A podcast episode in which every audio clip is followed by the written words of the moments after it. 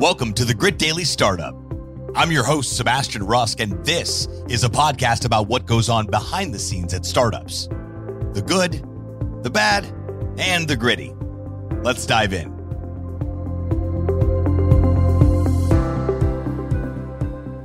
Chloe, welcome to the show.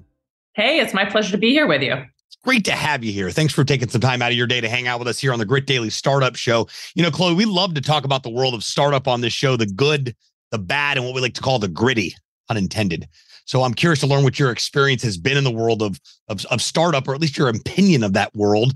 Uh, but before we get into all that, let, let's back up a little bit, help our listeners better understand a little bit more about you and your backstory and what brought you to present day with what you're doing with DRI. Sure. I've had a very unusual storyline in that I dropped out of high school, went to college early. So I went to college when I was 15 and I graduated from when I was 19. And so, what do you do then? You do something fun and interesting and different. So, I ended up in the world of entertainment, in the world of theater. I worked there. I started my own company um, at the age of 19, and we ended up producing a play that was well reviewed by the New York Times, was written up by This Week in Theater, went off Broadway. It was super exciting. And then, of course, what happens to people who are working in the arts? You always have to have some other sort of job, right? And I always wanted to do something that I was learning, where I was using my brain and uh, so I was always looking out for innovative opportunities to, to, to work on something that would be a little bit different. And so I ended up being a personal assistant at uh, DRI. I thought I was going to work there for one day. And nine years later, I became the CEO. So it's been a little bit of a wild ride basically what happened was that I was a generalist uh, with a liberal arts background, uh, serving suddenly a field of, of specialists, technical specialists. And I just saw the world very differently and was able to fill gaps that needed filling. And I started uh, growing our practice internationally. So I was selling our training and licensing program outside of the United States. And obviously, I loved every second of that. It involved travel, conferences, talking to people all over the world, helping um, people, organizations, communities to become more resilient in the face of disasters, cyber attacks, terrorist incidents, whatever it was. And so I just loved that. And then eventually I grew that to be 40% of the business. And then I took on the, the 60% of the business that was US based as executive director and eventually as president and CEO, which is the role I've been in for five years. So I'm delighted to serve this community. We serve continuity and resilience professionals. We're a platform for the profession. And I feel like an incredible honor to be in this role of service. Amazing. That is that that is one talk about work your way up. I mean that that is the uh prime example of of, of that story there. You said you thought you were going to be there for a day did you say? I did. It's not quite the mailroom but it was it, but it was close. Yeah. That is uh it's, it's always great to see um things like that still happening these days uh, to mm-hmm. be able to know that you know I came in on the very very bottom level. Let's call it the mailroom, and uh, and worked my way up and I and I, I now lead the entire company. And and you guys aren't just here you guys are a worldwide company is that correct? Yeah absolutely. So we um we were founded in 1988 we serve professionals in over 110 countries. We train in more than 50 countries. And so our clients are 95% of the fortune 100 and uh, you know 24 of the 25 largest global companies for example. So anybody who's in charge of preparing for the downside of risk for the impact of risk at a major corporation has probably been through our training program and holds our certification. Love it. All right, so break it down for me. If I'm just we're just I'm a random stranger and I say, "What do you do?" and do you let me know that you're the president and CEO of DRI and I'm like, "What is that?" I'm not familiar with how all of this works. How would you break that down to me? Well, my brother-in-law thinks I'm in the CIA. So that's just the sort of the baseline, you know, that you get spy, you get people who are very, very confused. But really what we're doing is those people who are planning for something like a pandemic when nobody else is thinking about it. So if you think about COVID-19, right? When that sort of started happening, I was sort of a few steps ahead of everybody else just from listening to all of these specialists who've been planning for pandemics for years and years and years. I go to all these briefings and I hear about like this could turn into the big one. This is what would happen. And so I had books on my shelf about like the history of the Spanish flu. I took home the Federalist Papers. I took home How to Survive in the Woods. I mean, I was ready with all of the doomsday prepper kind of literature on what to do in a pandemic because these are the people who are planning when the sky is blue, when the sun is out. They're like, okay, anything could happen. We know that we have all these risks that could Im- impact us, whether it's a wildfire or a hurricane or a flood or an earthquake. And so you're thinking about the natural disasters, but also the cyber attacks or the different man made incidents, like the East Palestine train incident, for example. And these are people who are supposed to prepare for anything unexpected that could happen and have a plan in place for what happens when nothing is working properly. So, like, what is the core competency that I have to protect to stay in business, to deliver for my customers or my constituents or whoever it is that I'm serving? And how can I protect that at all costs so that when a disaster happens, we have a plan, we've tested it and exercised it, we know who the right people are, we can put together sort of an emergency operation and get through it as quickly and as smoothly as possible to get back up and running. That makes sense. So, very, very proactive approach.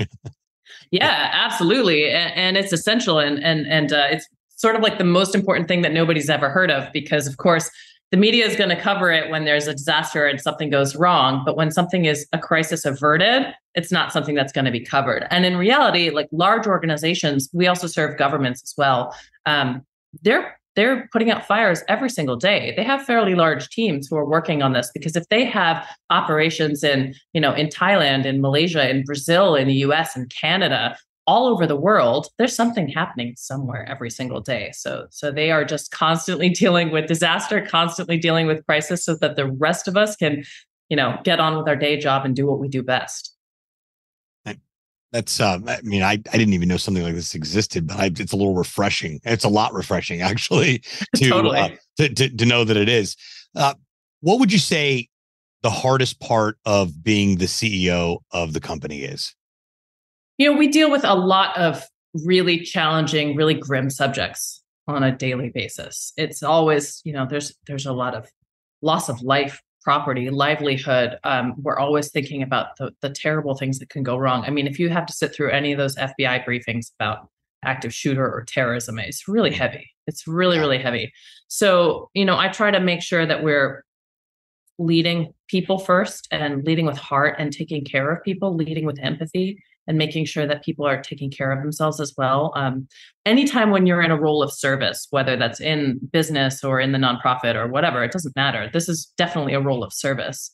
And so people who are invest that much of themselves or mission driven tend to overdo it. So you have to constantly kind of bring them back from the edge of burnout say take care of yourself it's really important because if if the disaster people aren't able to do that and lead by example then how can anyone else be expected to do so so I try I try to set a good example, which is not always easy because I'm always wanting to, you know, do more and, and grow and innovate and change. But uh, I think it's really important to to make sure that we are taking care of our people first.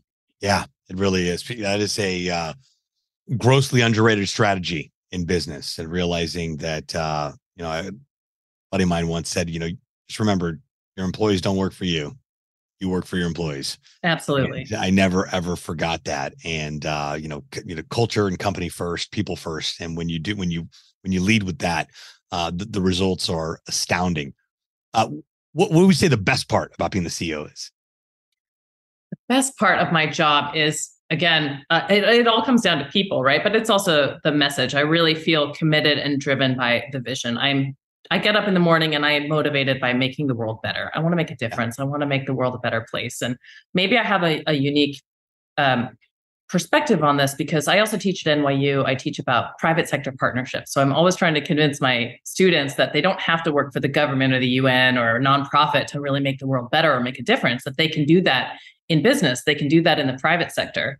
Right. There are all kinds of ways in which we can make the world better and we can drive positive change that is the best part of my job. I know it's very clear to me that I am moving the needle, that I'm making the world better every single day with what I'm doing. So that just infuses the whole thing with a sense of purpose. And I'm really grateful for that. Love it. So, what are you guys excited about for 2023?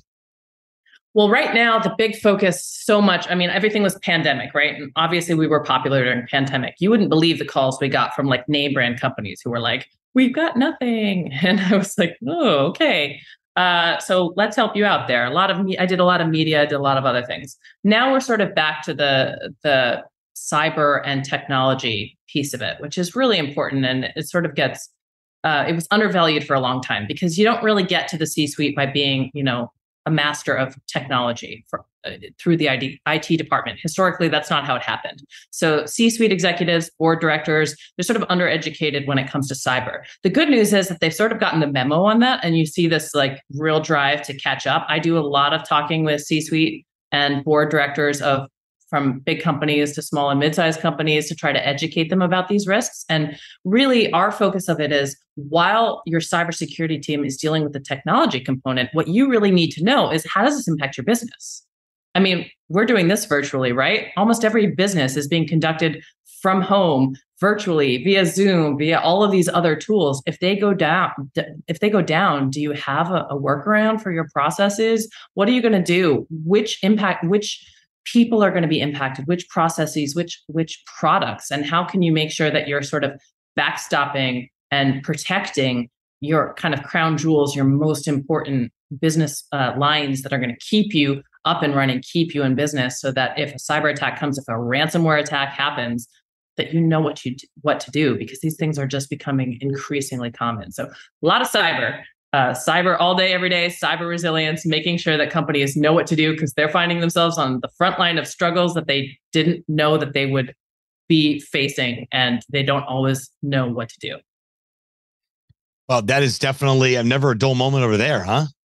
never, never indeed. There's always something to talk about.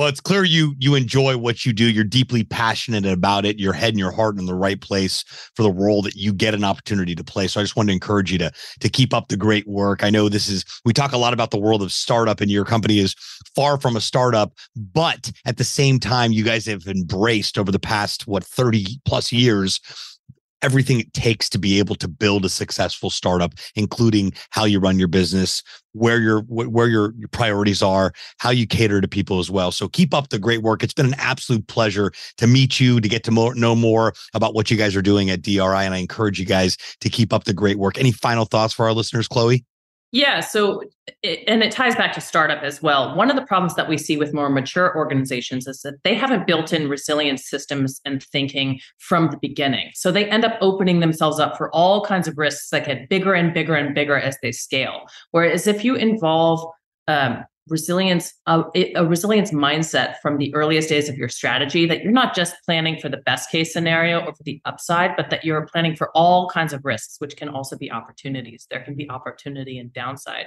That's just a mindset shift. It doesn't have to cost a lot of money especially for a small non-complex organization. And i think if more startups are thinking that way from the beginning they can glean all kinds of creative lessons from how you create workarounds on um, during disruption that can make their businesses stronger and healthier, even in the best of times. So I think having that resilience mindset shift from day one is going to make all the difference.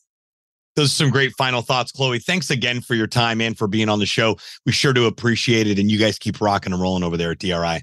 My pleasure. Thank you. Until next time, friends.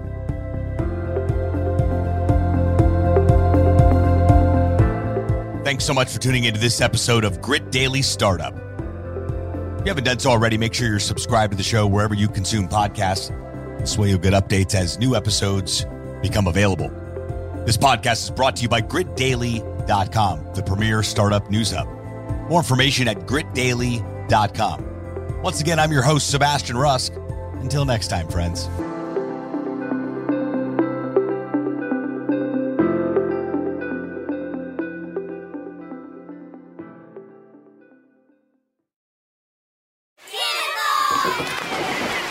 To swim is fun.